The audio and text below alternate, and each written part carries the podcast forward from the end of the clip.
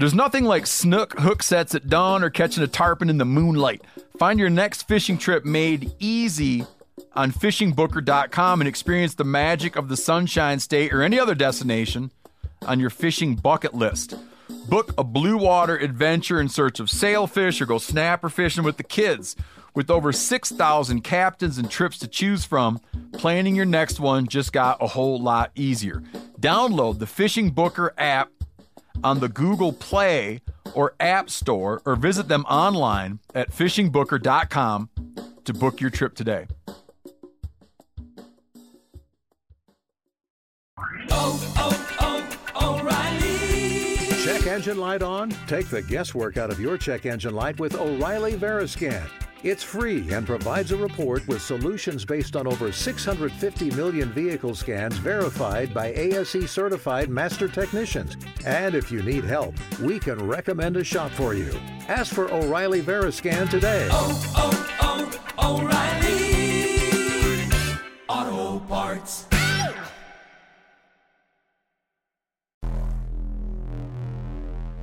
Welcome to the Wired to Hunt podcast, your home for deer hunting news, stories, and strategies. And now, your host, Mark Kenyon. Welcome to the Wired to Hunt podcast. I'm your host, Mark Kenyon, and this is episode number 132. Today on the show, we're talking venison, and I'm joined by wild game chef, cookbook author, and the host of the Sporting Chef TV show, Scott Leysath.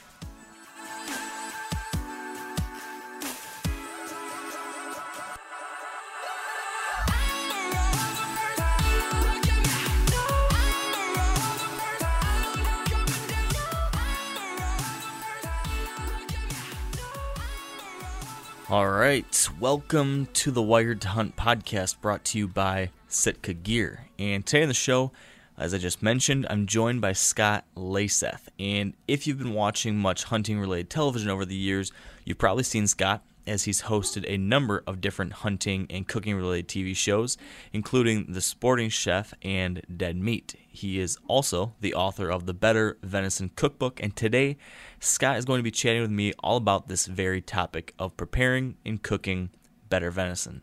Hopefully, with several months of hunting season now behind us, you and I, hopefully we've both got a freezer full of venison, and our goal today is to give you some next-level advice on how to turn all that frozen meat into some absolutely delicious meals.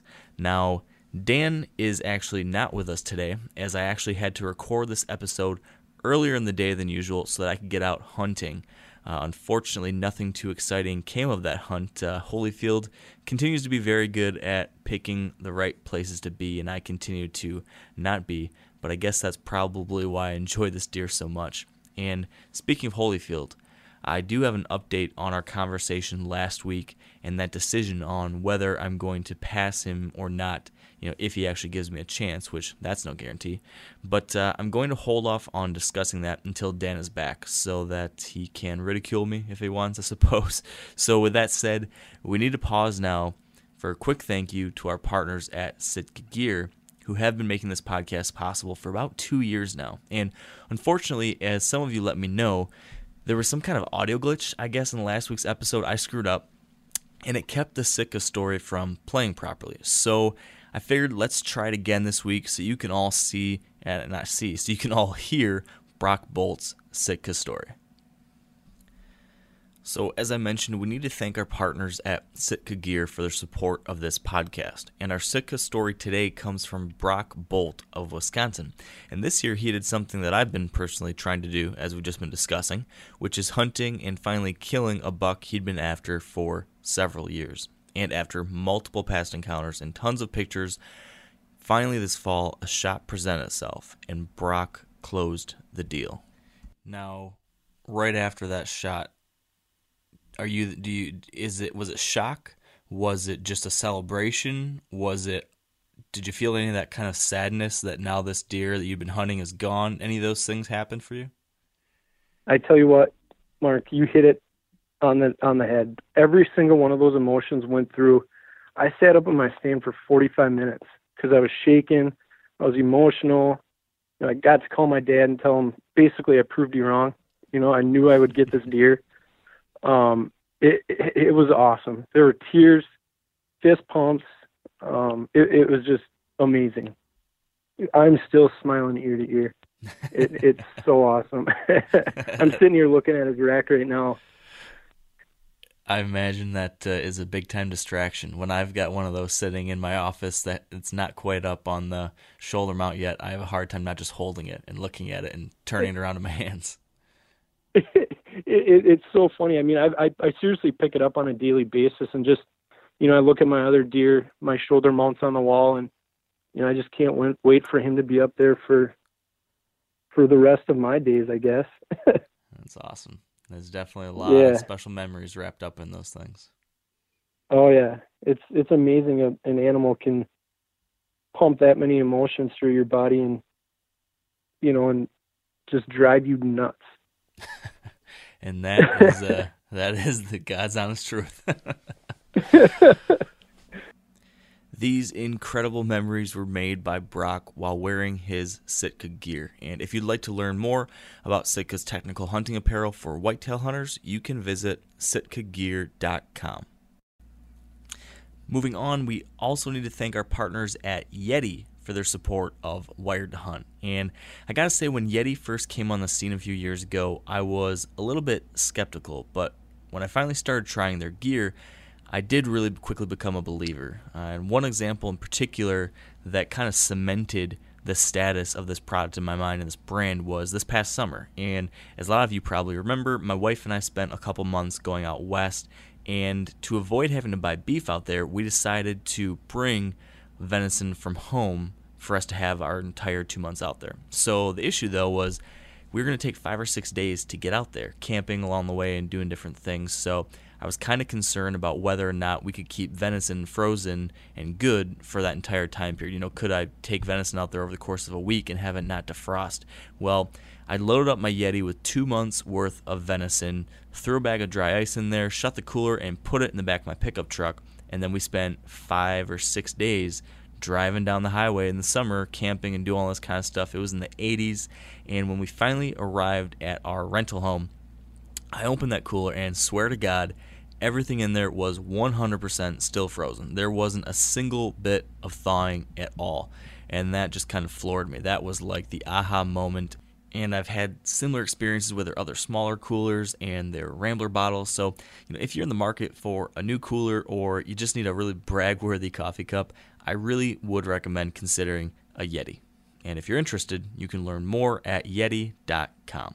And now, back to the show, and let's get Mr. Scott Leysath on the line. All right, with us now on the line is Scott Leysath. Welcome to the show, Scott.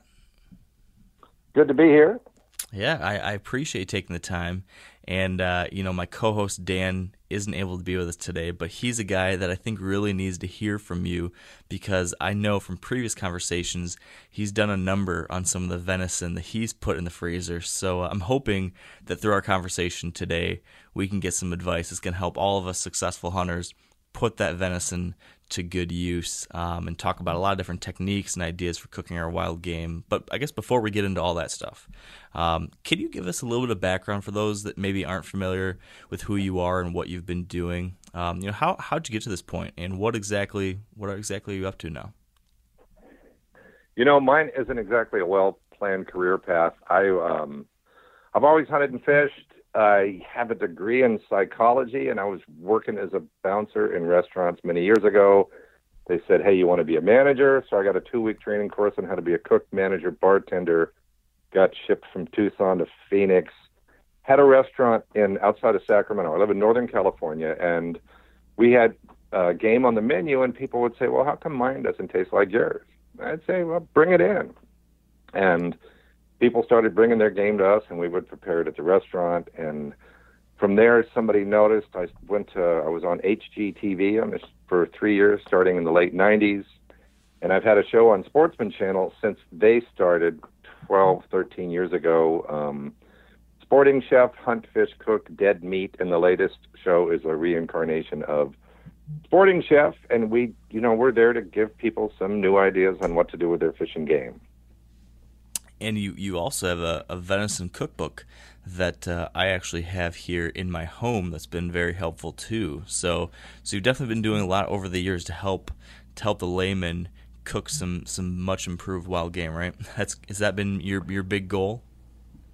That's the goal, and I'm not trying to out chef anybody and have the most obscure ingredients and the most detailed venison recipes. To me, I want the venison to speak for itself. I like fresh ingredients. I like venison that's handled properly. If Dan's had some problems with his venison, the chances are he's probably overcooked it a bit. And what people need to worry about their chicken, not so much about their venison. We don't shoot three-legged deer with mange. We shoot healthy animals. And, different parts of a deer require different kinds of cooking. And it really, it's almost that simple. The more tender cuts, you want to cook fast and hot. The tougher cuts, you want to go low and slow. And it can be as simple as that. That can change the way people enjoy their venison. So let's start right there. Can you tell us which are the tender cuts that should be hot and fast? Which are the tougher cuts that should be the other way? Well, the backstrap, the loin, is everybody's favorite. Now, if I could just get processors to stop cutting those up into medallions and butterflying them as a routine processing deal, that's one of my soapbox issues with processing.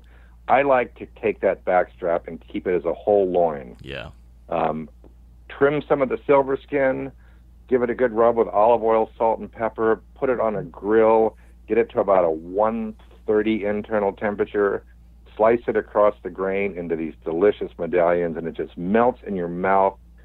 So I don't know who decided that they need to be butterflied into half-inch thick little portions, but it wasn't my idea.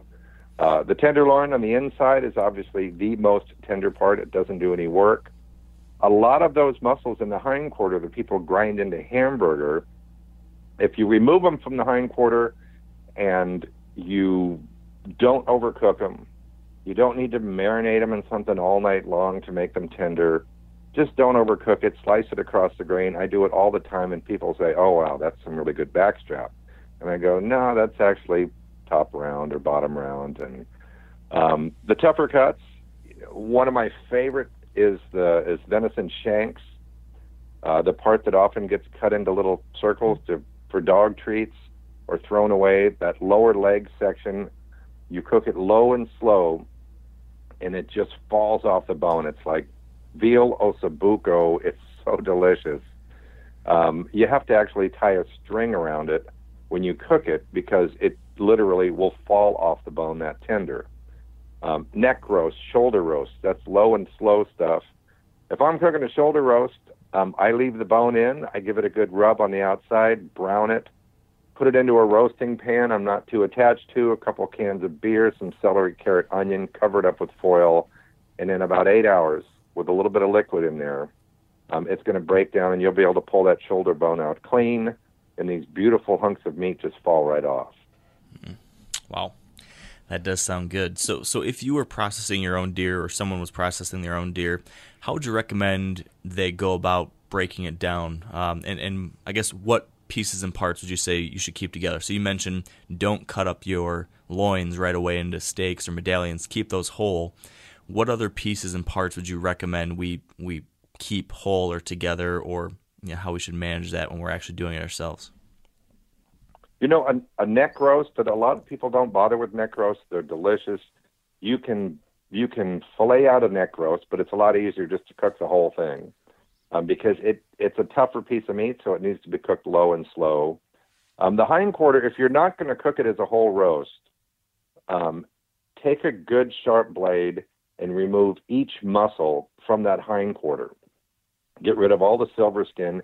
Anything that's not muscle has got to go. If it's an older animal, you may need to tenderize it a little bit. There's a gizmo called a Jaccard that has these 3 rows of stainless steel blades, and it's kind of a spring-loaded deal that you push down into the meat and it cuts across the connective tissue. If you've got a tough older animal, that will turn your hindquarter muscles into loin-like, backstrap-like pieces.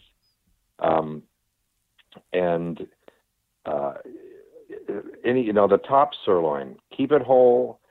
What I get way too often is people that say, give me the loins and the tenderloins, and then grind everything else into hamburger or make it into summer sausage or whatever. Right. And to me, that's just wasting a whole lot of deer. So tell me more about the Jaccard or whatever exactly it was. Are you using that after you've cut that hindquarter into steaks, or are you doing that when the bigger pieces? Yeah. Okay. It's a Jaccard, Jaccard, and I've been using them for years. I've got no dog on the hunt. They're not sponsors or anything. They're just really handy. There are other tenderizers that have little steel points, little needle points. They don't work nearly as good. The Jaccard, and I think there's a couple other ones that do the same thing. They have these flat stainless steel blades, and it doesn't change the texture of the meat. It's also really good for big Canada goose breasts that are not normally everybody's favorite, but it'll tenderize it without changing the composition of the meat. It doesn't turn it into hamburger. You have to kind of look really closely, and you see these little tiny slits in it, and that'll break through the connective tissue in it. It makes a gigantic difference.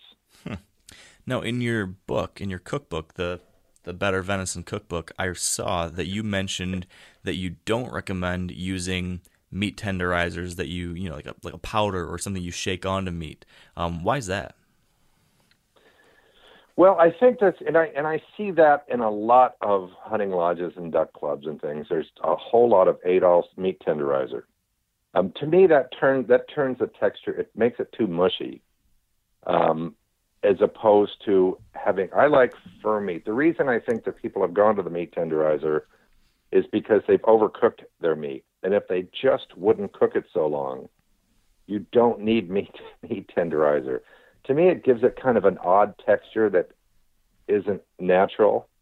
And really, if you've got a tough piece of meat, to me, the better way to do it is to cut it up and cook it and turn it into stew.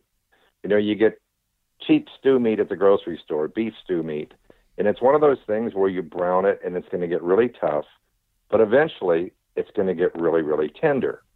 And to me, that's the better way of cooking a tough piece of deer, as opposed to putting some kind of compound on it that's going to tenderize it. And I just don't like the texture that it gives it once it's gone through the whatever it is that's in the tenderizer. So speaking of tough deer, do you give any credence to the kind of long-standing belief that older deer are tougher, younger deer are more tender? Is that a real thing, or is that just? Yeah, it pretty much is. But and we've all had older deer that are going, wow, this tastes really good.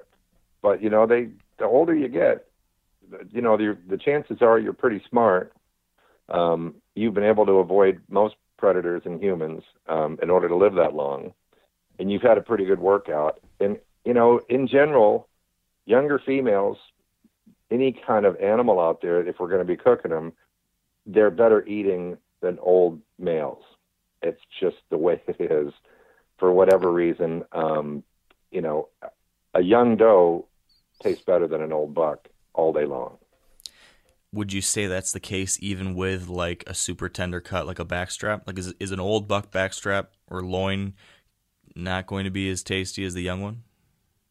Not to me. It's a different. It's darker. It's tougher. And by the way, on those loins too, you'll notice that the grain runs at kind of an angle. It doesn't run at a perpendicular angle or something that kind of makes sense.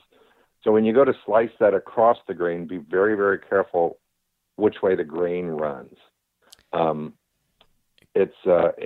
across the grain before you serve any piece of meat is going to make a big difference on how it eats. But yes, it's been my experience that the older males are going to be tougher than the young males or young females. Can you elaborate on that last point, the cutting with the grain versus against the grain? What exactly do you mean by that, and why does that make a difference? How does that make a difference? Well, if you look at any piece of meat, any kind of, whether it's beef or deer, you'll see that the grain runs in a certain direction. You'll see the lines through the meat. If you cut with the grain, if you're slicing it with the grain, and you look at this slice of meat and you see these lines running through it across the length of the meat, you haven't cut across the grain of the meat. If you cut across it, what it does is it cuts across the connective tissue. And when you go to eat it, it's a lot more tender. You'll notice you can get the same piece of meat, and if you slice it after it's cooked with the grain, it's going to be a lot more tougher to the tooth than if you cut it across the grain. If you get an older, tougher backstrap, and you're cooking the whole thing and you go to slice it, you'll notice a distinct difference between cutting with the grain and across the grain. Any kind of piece of meat, if you're going to slice it, make sure that you cut across the grain. Interesting. And so are you saying that with a backstrap, it's not always going to, the grain's not always going to go along the length of the backstrap like you would assume, or is that is the case? No, it actually goes at kind of an angle if you really take a look at that backstrap. And so what I like to do is when I'm cutting backstrap, I will cut it along the grain first and cook it in kind of sections, slicing it with the grain about maybe 3-4 inches wide. And then I'll cook it, and when I go to serve it, I'll cut it across the grain. It just doesn't run either, you know, a direct perpendicular or all the way down the line of that backstrap. It runs at an angle. When you look at it, it's kind of hard to explain, but when you look at it, it's really obvious. Just make sure that when you go to slice it, you go across the grain.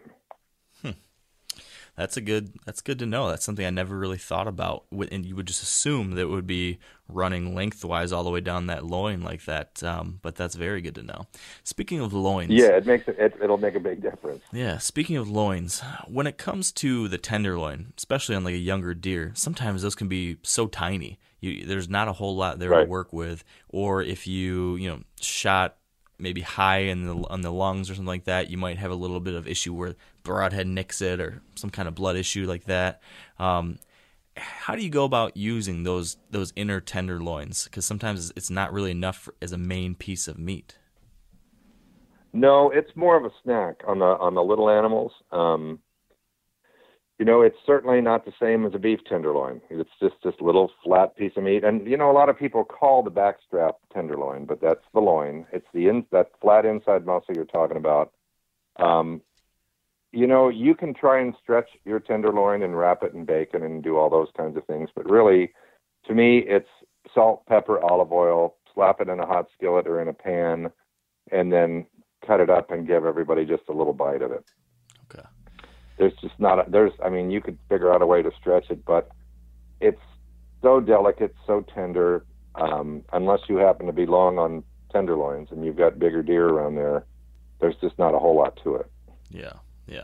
But to your point, sometimes you don't want to mask that because it's just such a tender, delicious piece that keeping it simple and light kind of is the best way, I think, sometimes to enjoy something like that. Yeah, you don't.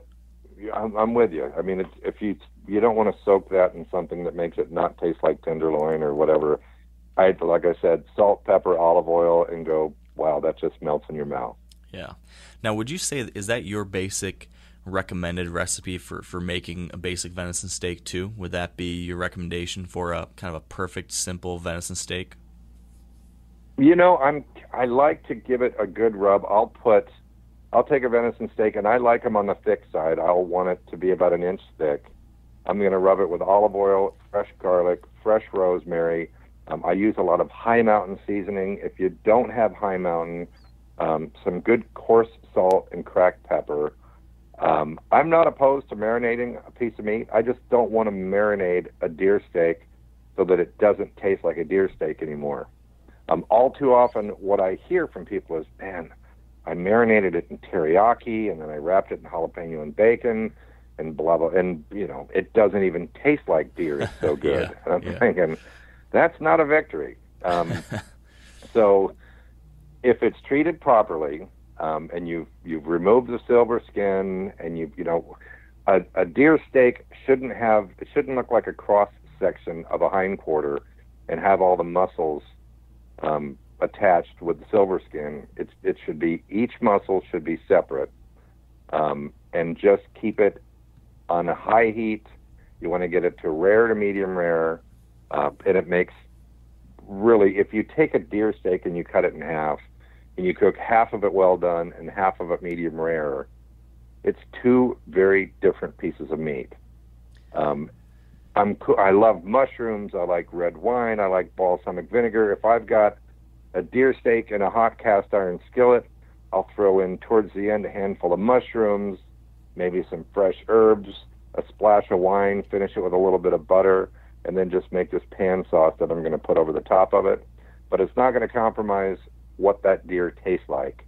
I'm not trying to cover up the taste of deer. Yeah. Something I read in your book that I found, it makes a lot of sense, is the idea of using a sauce like that to cover up the fact that your meat is medium rare, because some people are a little weird about that and they're concerned. Like, I know, like my whole family, for whatever reason, cooked all of our steak like medium to medium well, and my mom was just so paranoid about ever having anything that was even a slightest bit rare. And so for her, right, I know that if she saw this really deep red inner medium rare steak, she'd be appalled by it. But if I put a little sauce on there with some berries or something that kind of blends in, they have no idea that it's on the medium rare side, and they're just shocked at how tender and delicious the steak is. Do you ever, is that part of your strategy sometimes when cooking this way? I do that all the time with all sorts of dark fleshed game. You know, a lot of times people say, "Oh my God, it's so bloody." And you know, if you take a deer hindquarter, if it hasn't been aged properly, you put it on a rack with a pan underneath it in your refrigerator and leave it there for 2 weeks. And it's going to evaporate a lot of that capillary blood. And it, you know, you've heard about 28-day aged steaks and those kinds of things. It's going to make it so that it, where we lose it a lot of times, where we lose people is when they see any kind of juice on a plate. They're thinking, wow, that's blood. We can't eat that. We're all going to die. And you're not. I mean, I eat raw deer. I make deer tartare. And when you cover it up with a dark sauce, if you want to fool somebody into showing them what deer tastes like, slice it thin, cook it to rare to medium rare, slice it thin, kind of throw it back in the pan with like you're talking about a berry sauce or something, and then just let them try it, and they just marvel at how tender it is. What I get all the time is people will say, "Man, how did you get it so tender? What did you put on this to make it tender?" And I say, "I just didn't overcook it." And a lot of times I'll show them a piece of the meat that doesn't have that dark sauce on it, and they kind of freak out a little bit. But it's you know, it's almost baby steps. Some people you're never going to get to not eat their meat well done. They were raised that way. I've had people call me and say, "We want you to come out to wherever it is and cook a bunch of deer or elk for us." And I go, "Okay, well, how do you, when you go to a restaurant, how do you order your steaks?" And if they go, well done, I said, if everybody there is pretty much well done, I'm not the guy. Yeah. I can't come out there and cook your deer well done. It's just it's not going to work for me. I don't know how people can eat venison like that. Well, and my dad was an Alabama farm boy, so I had ducks that were cooked for an hour and a half, and deer that was cooked until it was completely gray. And as much as I like to hunt, I'm thinking, man, if this is what this stuff tastes like, I don't know if I can hunt anymore. As much as I love to hunt, that overcooked game to me just doesn't taste good. And when you talk to people and they say, "God, is it gamey? Is it livery?" I'm going, no, try this. I don't like liver. If my game tasted like liver, I wouldn't want to eat it. Yeah.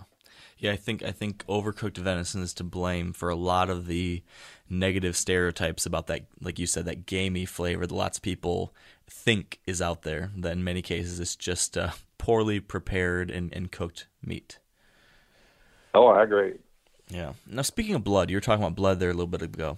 I've heard you say something about, or maybe I was reading it, about the idea of wiping excess blood off of a piece of meat beforehand. And I've always wondered about that. I've always wondered, like, should I be drying this off? Should I not be drying it off? What's your take on that? You know, game meat blood in general is not going to improve the flavor. And if you've got a deer steak, you know, let's say you vacuum packed a deer steak and it was not a bloody vacuum pack. And then when you go to thaw it out, there's a whole lot of blood in the bag. That's not going to help the flavor of it. If it hasn't been necessarily aged all that well, and you've got a lot of blood in there, for instance, with ground venison, if I get a package of ground venison that's really bloody, I'll put it into a colander and just let it drain for an hour or so. I'll even kind of press down with it on paper towels and suck a lot of that blood out of there. It's been my experience that if that deer steak, for instance, is idle, I'll even wrap it with 2-ply paper towels and wick some of that blood out of there. And then you rub it with olive oil and seasoning and that kind of thing. And then when you throw it in the skillet, whatever flavor you've added to it isn't going to be competing with deer blood, which to me doesn't taste all that great. Yeah. And maybe that's some of that irony taste that sometimes people do talk about, possibly. Sure. Now, we wipe off, let's say we draft some of that excess blood. Another thing that I know is recommended by a lot of people is to rest that steak either before or any piece of meat, either before and or after cooking. What's your take on that? Do you do both? Is it just after cooking it? You know, I used to always let the meat rest for half hour at room temperature, but I've since, there's been some pretty good evidence that actually taking a frozen deer steak and putting it on the grill, you're not going to lose any moisture content. And it's still, and that way you can get a good rare to medium rare in the center. Resting it after, to me, is more important because when you cook any kind of meat, all of the meat proteins, all the juices go to the coldest part of the meat. So when you rest it, it gives it a chance to redistribute the juice in there, to redistribute within the meat, so that when somebody cuts into that deer steak, they don't get to this middle part where all the juice starts running out. It's a lot more even. And, you know, one of the myths is that people say that when you sear meat on the outside, it seals in the juices. And that's just not true at all. You can cook it low and slow, or you can cook it fast and hot. You bring it to the same internal temperature, and the moisture content is exactly the same. Searing meat on the outside makes it taste better, but it doesn't seal in juices. You know, some people like the juices. Some people don't want any juices. You know, I give it a good sear. Don't cook it past about 130, 135 degrees, and there's just absolutely nothing wrong with that deer meat. So do you recommend always using an internal thermometer to check the doneness, or do you ever do the finger test? I'm the finger test guy because I've cooked a lot of deer. It's what I do. So, but for people that want to know, the people that are more prone to overcooking their meat, get a meat thermometer. You know, you can get one for $5 at the grocery store. The same kind of one that a lot of chefs have in their side pockets on their shirts. And if you're cooking your deer to 165 degrees, it's going to be gray on the inside. And I've had people say, no, I cook it medium rare. And I'll say, describe it to me. They say, it's still a little pink. I said, still a little pink. I'm telling you, you're heading into the danger zone, because once it comes out of that skillet and onto the plate, it's going to sit there for a few minutes, and it's going to start getting less pink and more gray. So if you've got that meat thermometer, I would highly recommend, if you're eating well done now, start at about 145 degree internal temperature. That's going to put you a little bit above medium rare. And you can work your way down to more tender. As you get closer to 130, 135, you're going to find that deer is infinitely more tender. I've had people tell me, what do you do with your deer steaks after you boil them? You know, I use them for a doorstop. I don't know why you would boil a deer steak, but there's people listening right now that are going, well, yeah, we've always boiled our deer steaks. And wow. To me, that's just crazy. Yeah, that's shocking. Oh, I've heard it more times than I'd like to admit to. I'm really, there's people boil. I've been places where they serve me boiled deer steaks. Wow. Yeah, it's nothing. There's nothing good about it. Interesting. Back to the resting the meat real quick on the specifics of that. How long? Because I've heard some people tell me 5 minutes. Some people say shorter, longer. What's your recommendation for that? How long it needs to rest? And then, do I tent it with aluminum foil, or do I just let it out to room temperature? Well, I like to tent it with foil just because it's going to cool off. You know, there's not a whole lot of fat in a deer steak to keep it hot, to make it very forgiving. So if you err on the undercooked side, if you take it off at 130 degrees, put a little tent over the top, just let it rest for 5 minutes, because you don't want a cold deer steak. And you can't rest it in the oven, because then that's not really resting it. So just let it sit. If you have a hot plate that you're putting it on, that's fine. You know, I'll take a plate, put a little water on it, and stick it in the microwave for 3 minutes to get hot, and then let that deer steak rest on that warm plate with a little loosely tinted foil over the top. 5 minutes for a deer steak is plenty. For a bigger roast, you want to let it rest about 10 or 15 minutes. And then when you do slice into it, you'll find that the juice is distributed a lot more evenly, and you're not going to have dry spots and moist spots. So with that roast, when you say you need to let that roast rest, would it count as resting if I have it like in a crock pot on warm, or is that still cooking it and I need to take it out and set it out for that period of time? Yeah, that's still cooking it. And when you're cooking it in a crock pot, are you cooking it to medium rare? Are you doing like is it still on the rare side? Because a lot of crock pot is what we use for the lesser cuts, and more people are looking for more of a pot roast consistency. So if you're looking for that tender pot roast consistency, you know, you can leave it in the crock pot indefinitely, and it's not going to make any difference. The resting part is if you're going for a roast that's going to be like sliced roast beef that you would get at a deli with that nice red color in there. I gotcha. Needs to come out of the crock pot, need to let it rest on that warm plate for about 10 or 15 minutes, and then when you slice it, you're not going to have all the blood running out. I follow you. So yeah, with my roast, we've always done them kind of crock pot style, or like in a Dutch oven, I guess, where it's just right. long time with, you know, some type of broth or stock and vegetables and all that kind of stuff. How would you go about doing the big kind of roast beef style thing where you're going to slice off pieces? I've never done that. What's the strategy there? Well, the strategy, you bone it out first, so you're going to remove that leg bone in there, and then. What I like to do is I like to kind of butterfly it out, season it liberally with olive oil, garlic, high mountain salt and pepper, whatever you got. Roll it back up and tie it with some string. And then I'll take some more olive oil on the outside and I'll brown it. You know, Dutch ovens are a great way to do it. You brown it on the outside, and I like to put a little liquid in there, whether it's wine or beef broth or whatever. Put a lid on it, stick it in the oven. You want to get it to about 130, 135 degree internal temperature. And then, you know, it's going to work just like roast beef. And you want to take it out, you untie it, and then you slice it. And what it does, you're still going to have some of that connective tissue in there that won't dissolve at 135 degrees. But for the most part, it's still a great piece of meat. You just have to be very careful because the grain on those different muscles are going to be running in different directions. So as you're slicing across the grain, you may get to a piece that's a little chewy. Just kind of take a look at where that grain is and always go across the grain. And, you know, it makes a great sandwich. If you do it kind of Texas style, you can do it in a smoker or in a grill at low temp.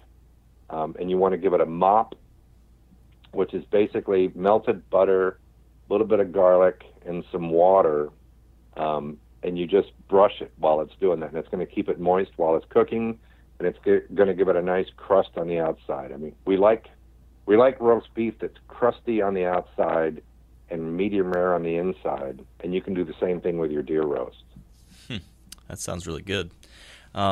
Speaking of stock, you mentioned possibly putting in wine or broth or stock or something like that. Do you ever make your own venison stock? Is that something that is relatively easy for the average person to do? All the time. There's usually a pot of stock going at my house, whether it's waterfowl. Right now I've got pheasant stock in there.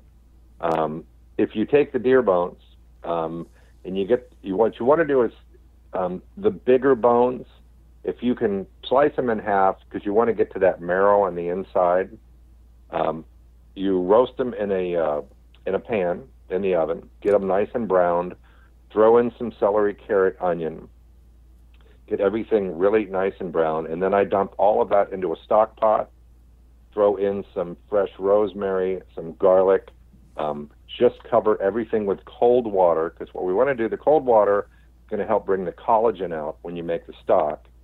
Bring it to almost a boil, and then keep it uncovered. Let it simmer low temperature all night long. In the morning, you're going to walk into the kitchen and go, wow, what is that incredible smell? You take the bone out. I kind of pour the whole thing through a colander. The liquid that I've gotten out of there, I then take the colander, I'll line it with some cheesecloth and pour it through that again to get the little pieces out. And then you can take that broth and put it back in the stock pot and reduce it by about half, and that's going to concentrate the flavor. And now you've got this venison broth that's so much better than any bouillon cube. I don't care what kind of animal it is, if I'm roasting a few chickens, I'm going to always take the chicken carcasses and make stock out of it. I hate to waste that good protein because it tastes so much better than anything you'll get out of a can or a bouillon cube or a paste. What bones specifically should we be using for that? You know, the ones that we normally have are, you know, if you've got that hindquarter bone, you want bone that actually had a fair amount of meat on it to start with, because that's going to give it flavor once it's browned. If all you've got is a bunch of ribs that you were going to throw away, those ribs make great stock because there's not a whole lot of meat on them, and a lot of people don't like to mess with the deer rib bones. But if you roast them and throw them into a big stock pot and then reduce them down with that liquid in there, they're going to make great stock. If you do the neck roast and you pull all the meat off the neck roast after it's done, then you throw that neck roast, the neck bones into a stock pot and make stock out of it. It's great. What about leg bones? Is that too big or? Yeah, leg bones are great. You know, you don't want to go too low. I mean, anything kind of above the shank, if there's bone left over, if you've trimmed everything out, any of the stuff that still has the meat on it, you know, and the sinewy parts that you haven't been able to do anything with, once it's browned, and then once it's browned and you made stock at it, you'll be able to shred some of that meat off it too that was otherwise not usable. Once you've made stock out of it, when you pour the solid parts into that colander, you can pull that meat off. It comes right off of those otherwise sinewy parts now. And you can use that meat to make barbecue, or you can throw it back into a soup and make a venison soup or stew with it, with that nice, tender, shredded piece of meat that would have otherwise not been usable. Yeah, that seems like a good idea. Speaking of the things that always, you know, sometimes aren't usable or sometimes people don't think it's usable, you mentioned venison ribs. Is there any reasonable way to use them other than this? You know, this stock idea, because like you said, I think most people are intimidated by trying to get the pieces of meat out of there. Can you actually cook venison ribs like you could with, you know, real ribs? No, not real ribs, but you know. You know, there's like a pork rib or a beef rib. There's just not. There's, you know, on an average deer, there's just not a whole lot of meat on those ribs. So, you know, if you're gonna cook them, what I like to do is I'll take the ribs and I'll put them into a roasting pan and get them nice and browned on the outside. I'm going to take my time with it until it's tender. You know, if you're cooking baby back ribs, you can't rush it. In order for even those tender pork ribs, you can't do it quickly. It takes time to get them tender. So with the deer rib, as little meat as there is on there, brown it, take your time with it, put it into a covered pan, with, again, a can of beer, a little stock, whatever. And then when they start to get tender, then you can slap some barbecue sauce on them, throw them on the grill, and finish them that way. And that way you're going to get some flavor. And they're good when they've got a little crust on them too. But if you just take deer ribs to me and throw them on the grill, they're going to be too tough, and you're not going to be able to get much off the bone. You got to get them tender first, then grill them. And you're not going to get a bunch of meat, but it'll give you something to do while you're watching your steaks cook. Yeah, it's not a bad idea. Another thing you mentioned there was pulling off some of that excess meat off of the bones and possibly using it in like a soup or stew. I feel like there's like the generic stew where you just, cook some stew meat and potatoes and a couple pieces or a couple different vegetables. But are there any other ways that you create a stew or soup that's unique with venison that would be worth sharing? Any kind of stew recipe that calls for beef, you can do with venison. I love to take a good dark beer like a Guinness and put that into my stew and give it that kind of flavor. It gives it a different dimension. I like actually putting coffee into stews, gives it kind of an acidic edge. And people all the time will say, God, I can't put my finger on what that flavor is. And it gives it kind of a smoky flavor. And once that coffee reduces in there and it gives it more character, really anything you can do with beef, you can do with venison. Any of your favorite beef recipes you can do with venison. A lot of times it's just a matter of different cooking times.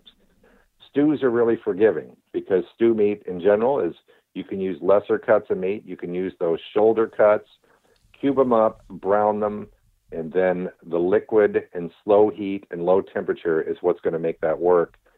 I'm telling you, I don't care how tough the meat is. If you cook it slowly and liquid, it will eventually be tender. All right.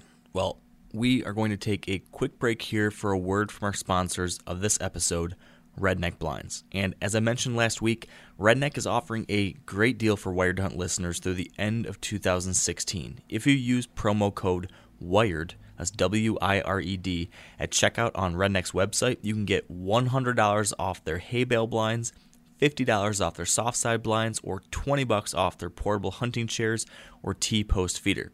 And just recently, I was able to chat with Dr. Grant Woods about how he's personally been using one of these Redneck soft-sided ghillie blinds with great success. Yeah, my dad's 86 and recently went through a long bout of chemo, several sessions of chemo, so he's got a little bit limited mobility right now. And he really enjoys deer hunting, not going to climb a ladder stand or something like that. So I simply moved a Redneck ghillie blind to the downwind side of a plot that I had put a trail camera on, knew some deer were coming in, and I love the ghillie blinds because, boy, they're big, they're easy to get around. That helps with the with the guy with limited mobility. We can get him in there and he's not stumbling or tripping, and easy to make him comfortable. I take a big padded lawn chair and set in there so he's comfortable. And it was a wicked cold day, wind out of north, which was great for deer hunting, but not so good when you're down to 130 pounds after chemo and you get cold real easy. Got Dad in the ghillie blind, and what made this work was, I just moved there literally that day, that morning, which deer often avoid anything that new, especially this late in season. This was a late season hunt. But I set it right next to a cedar tree, cut a few limbs off of it, and just took some of the ghillie straps, if you will, or the material that makes it a ghillie blind, and tied the cedar limbs right in front. The easiest brushing in I've ever done, if you will. I just literally took a couple of strands, tied some cedar branches on there. We got in the blind about 3, by 3:15. We had a yearling buck in the field, and it kind of drifted on through. And then a little later had a bunch of does come in, and finally a nice buck come out. And my dad was able to make the shot. But above and beyond that, it wasn't just Dad making shot. Again, limited mobility, and the deer come in at kind of an odd angle in the field. And I had to get my dad up. He uses a cane, so not easy to do. Move the chair over just a little bit so he could be more comfortable. You and I would have just leaned over and shot, but my dad's not that flexible. And was able to do all that without alerting the deer in late season. I thought that was a huge testimony to how well a ghillie blind works. Awesome story there from Grant. And again, if you're interested in picking up a ghillie blind or anything else from Redneck for yourself, be sure to head to redneckblinds.com and use promo code WIRED. That's promo code WIRED, and that's through the end of 2016. And now, back to the show. Yeah, that seems to be one of those rules that's hard and fast, and thank goodness, because it helps a lot of us out when we do, you know, we've got that type of cut that otherwise would be tough to deal with. I'm curious, when it comes to chili, you talked about some of the soups and stews. Chili is another one that is a frequent venison dish that a lot of us are working with. What's your ideal chili recipe going to look like? Mine is going to be more of a Southwestern, and it's not ground, it's cubed. You know, the reason I think we have a lot of chili, a lot of venison chili out there, is because people have so much of their meat ground. Whereas if you take that hind quarter, you bone it out, you cube out that meat, and you brown it, and then I'll throw in chopped onions, some different kinds of peppers. I like to use Anaheims and Poblanos and get them nice and soft. I'll put in a little bit of either beef or chicken broth or game broth, some tomatillos, fresh cilantro, cumin to season it, some cumin, a little chili powder, salt and pepper, and just let that simmer until it gets really, really tender. Serve it with warm flour tortillas, and people can just kind of spoon it into the flour tortilla and wrap it up. You can do a chili Colorado, the same kind of thing, except, you know, those dried chilies that we see hanging in the plastic bag in the Hispanic section of the market. A lot of people don't know what to do with those. Mm-hmm. You soak them in hot water for 30 minutes, take the stem and the seeds out, throw them into a food processor with a little bit of that water that you had soaking them, and that's going to give it that rich red color to your chili. All too often, what most people do is they take their ground venison, and a lot of times it's ground too fine. I like more of a coarse grind. I like to add about 20% either pork or fatty pork or beef to my grind, and then you throw in the chili seasoning mix and the onions and whatever, and it tastes good. But I like to do it a little bit different. Lived in Arizona for a number of years and kind of like that Southwestern flavor. So I'd rather have it cubed than ground if I have a preference. Yeah, it does sound like a pretty good take on it. Speaking of ground venison, like you mentioned, so many hunters, we have so much ground venison, and I feel like there's like a lot of us, like I'm guilty of this too, you kind of have a couple fallback things that you do with that ground venison, but over the course of a year, you end up eating the same stuff over and over and over. It's like, okay, I'm having chili, then we're going to have hamburgers, and then we're going to have, you know, Italian like pasta with meat sauce. Do you have any unique ideas for how to use that ground venison that's maybe a little bit different than what we're used to? You know, I use it for meatloaf a lot, and I'll take ground venison, ground veal, ground pork, whatever's on sale, and mix it up with it. Again, I might go Southwestern on that too and put in some fresh corn and jalapeno peppers and some cheese in there and then what's really good about it is the next day after you've eaten the meatloaf, you slice that up, throw it into a skillet, and make a really cool meatloaf sandwich out of it. Some good crusty bread on both sides.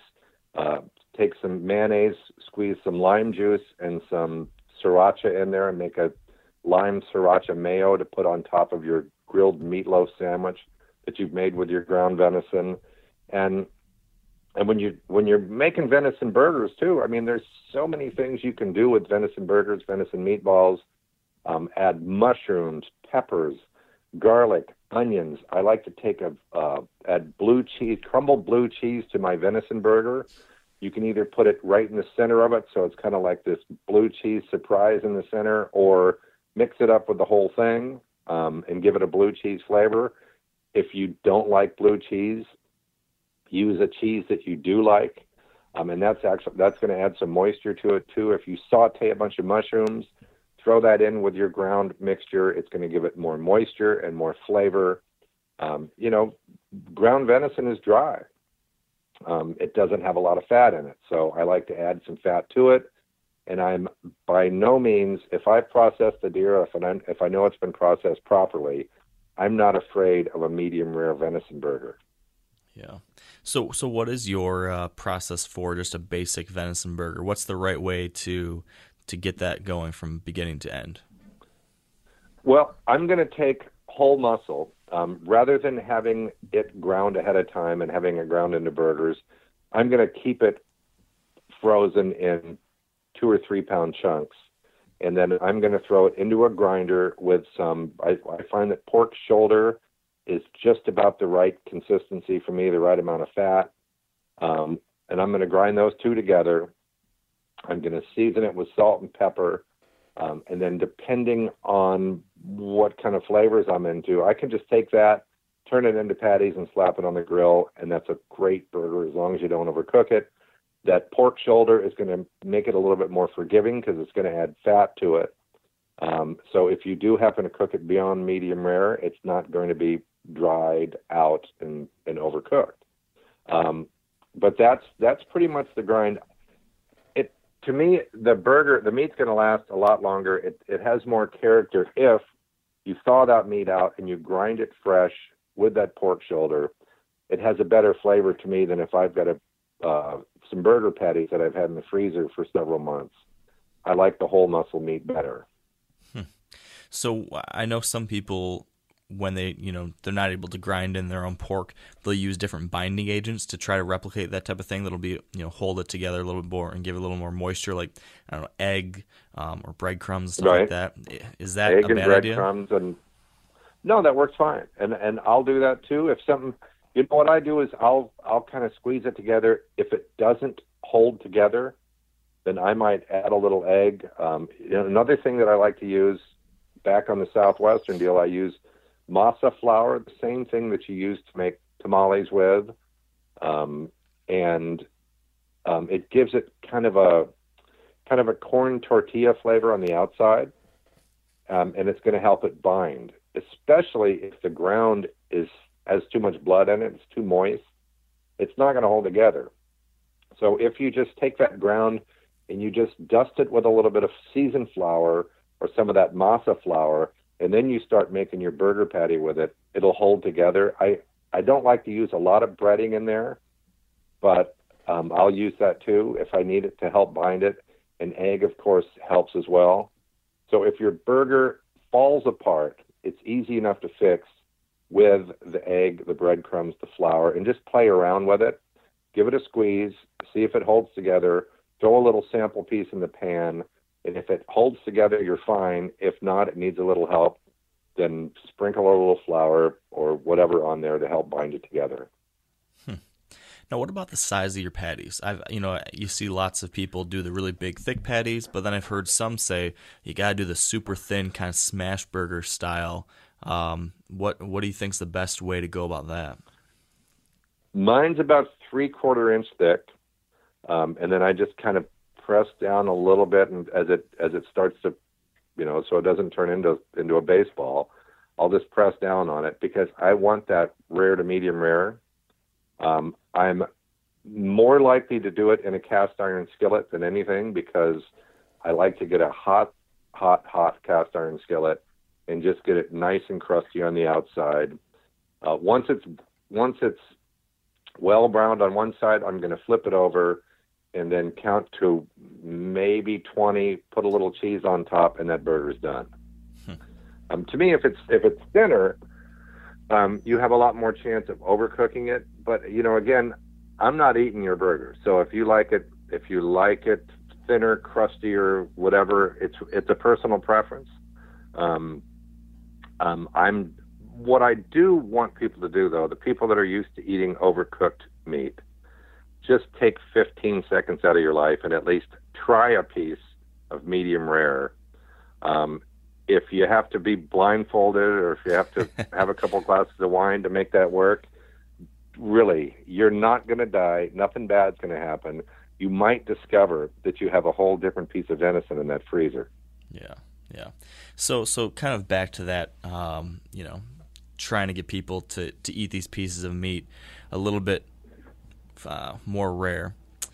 You mentioned earlier about the idea of marinating and different things like that. We talked about sauces, how that might kind of cover up the look of some of this meat. When it comes to marinating a piece of meat, maybe that'd be for a steak or something along those lines. Do you have any recommended marinades? Do you tend to? I think you mentioned earlier you stay away from it a little bit. I guess what's your take on marinades, and is there anything we should try on that other than your standard, teriyaki sauce or Worcestershire, that kind of thing? I stay away from sweet marinades like the teriyaki because it tends to burn on the outside when I go to cook it. So if my go-to marinade is going to be olive oil, garlic, a little bit of balsamic vinegar, some fresh rosemary because I've got it all over the yard, salt and pepper, and not a lot of balsamic vinegar because I don't want it to taste real sour. And you could put a little red wine in there too. Helps give it some flavor, some color. That's my basic go-to game marinade. I've got a website, sportingchef.com, that's got that very same marinade on there too. And I'm not a big fan of trying to cover up, as we mentioned, cover up the flavor of the meat and make it taste like something other than venison. I want a mild marinade.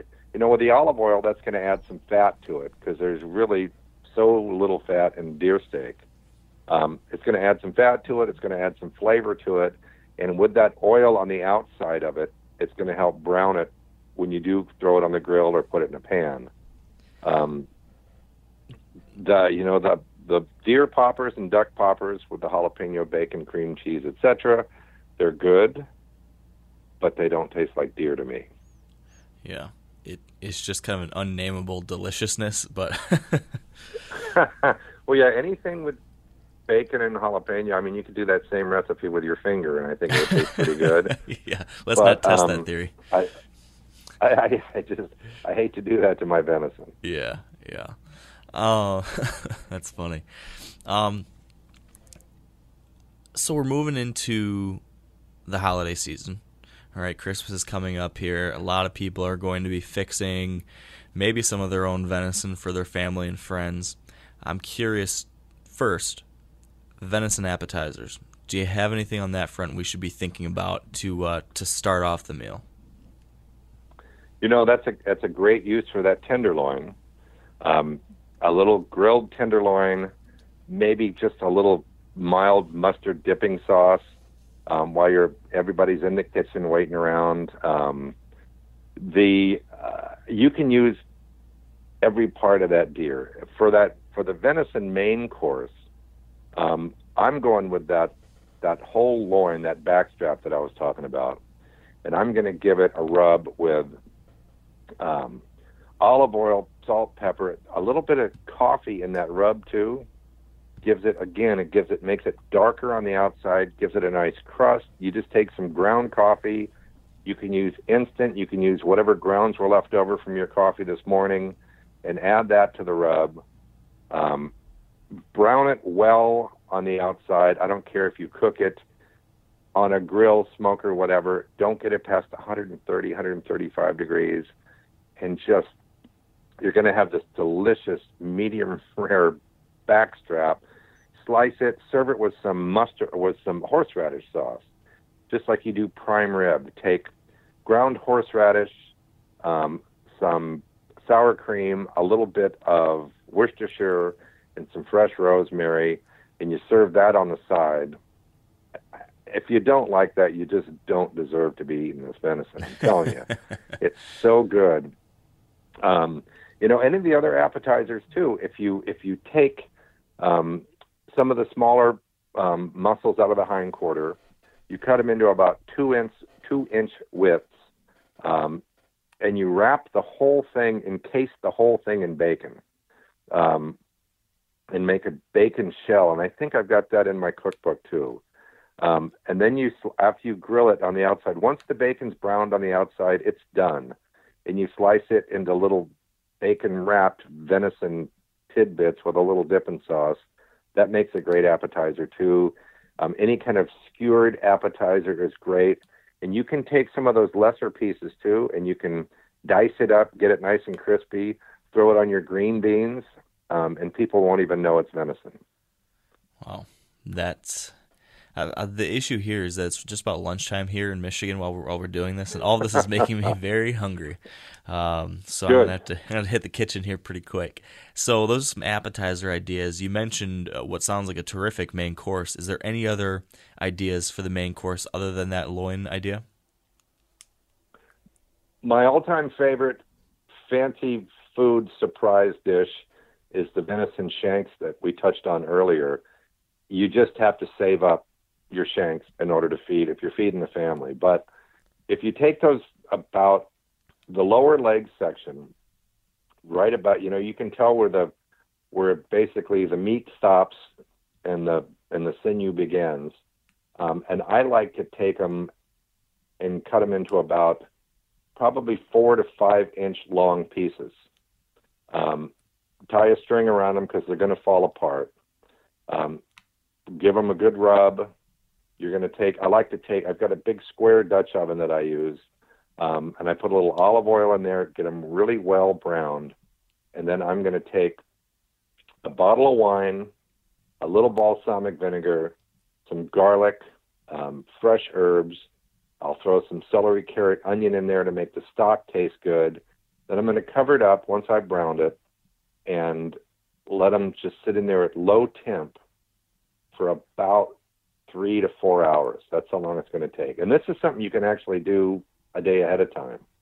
You'll know it's done when that meat just wants to fall right off the bone. So if you've ever had short ribs in a restaurant, or if you've ever prepared short ribs where they're just so very tender and almost pot roast tender, that's what's going to happen with those shanks.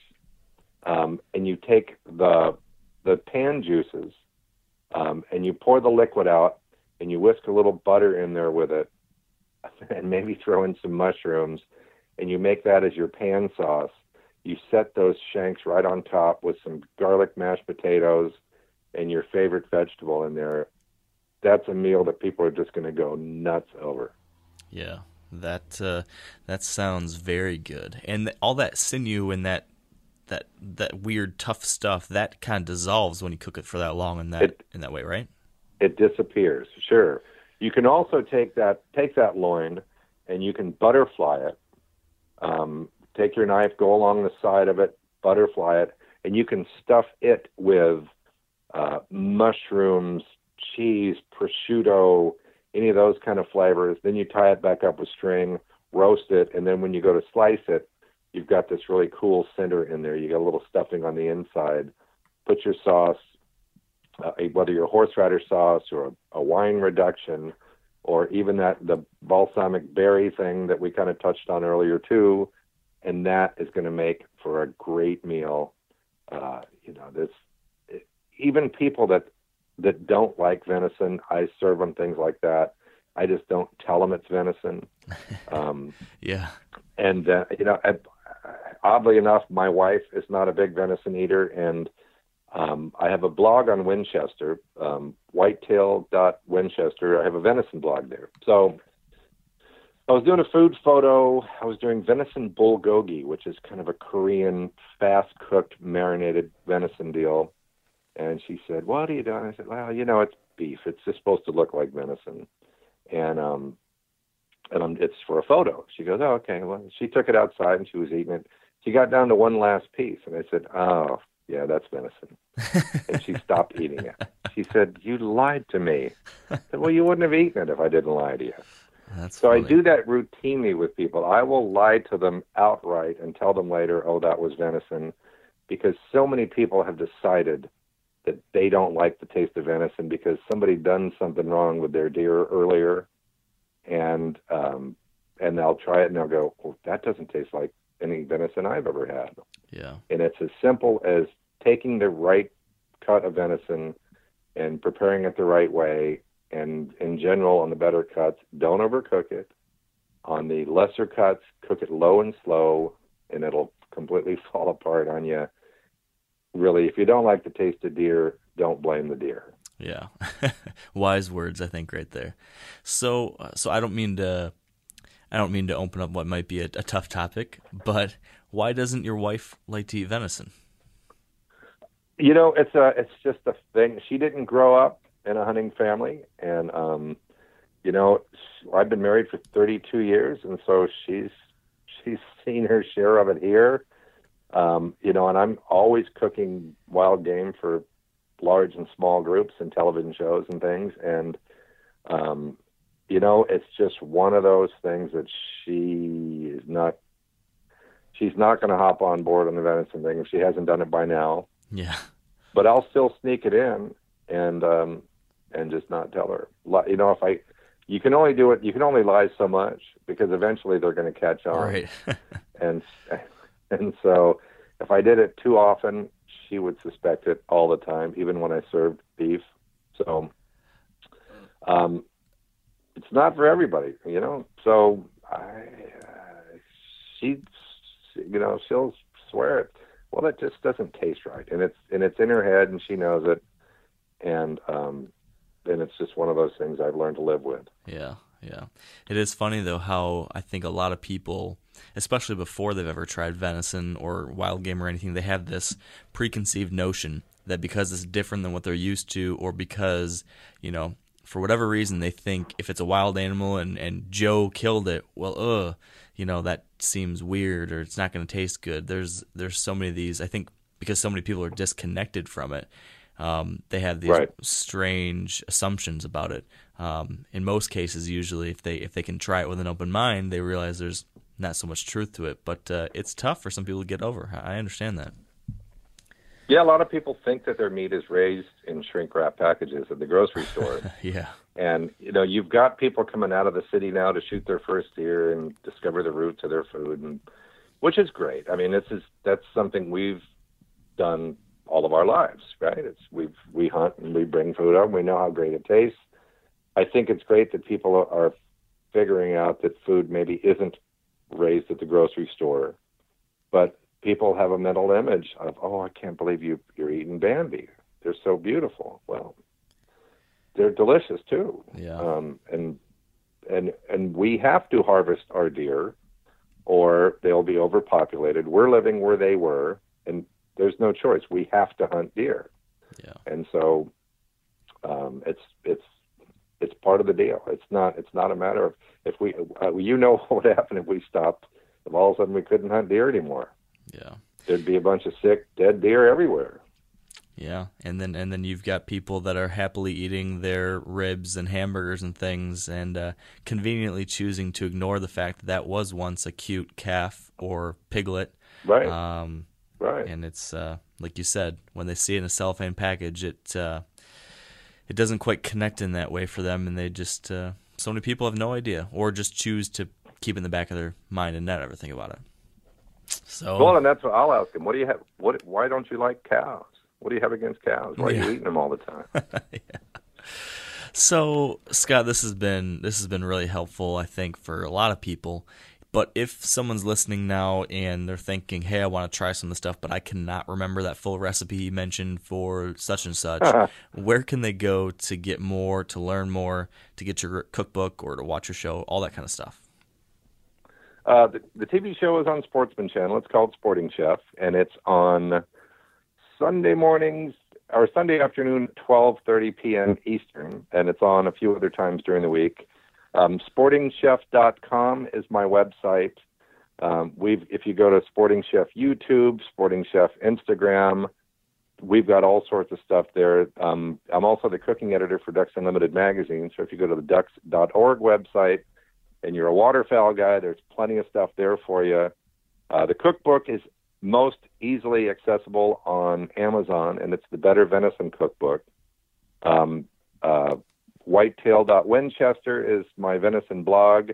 Lots of free information out there. I would start with the Sporting Chef website and the venison, the Winchester blog. And if you still need more, I'd appreciate it if you buy a cookbook. But really, there's enough free information out there on what I do to keep you busy for a long time. Yeah, well, I can attest to what you're putting out there. I've put some of these recipes to the test and have really enjoyed them. I think I had an apple stuffed venison backstrap relatively recently that was from the cookbook that was dynamite. Right. So yeah, anyone listening, highly recommend you check this stuff out. And Scott, thank you so much for sharing this and spending your time with us. Yeah, man, I appreciate it. Thank you. And with that, we will wrap this up. So big thank you to our partners who help keep this show on the air. So thanks to Sitka Gear, Redneck Blinds, Hunterra Maps, Yeti Coolers, Ozonics, Carbon Express, Maven Optics, and the Whitetail Institute of North America. And thank you all for listening today. Really appreciate it. And I hope you can put some of this venison cooking advice to some good use soon. I wish you good luck braving the elements here on your next late season hunt, and I hope you'll stay wired to hunt.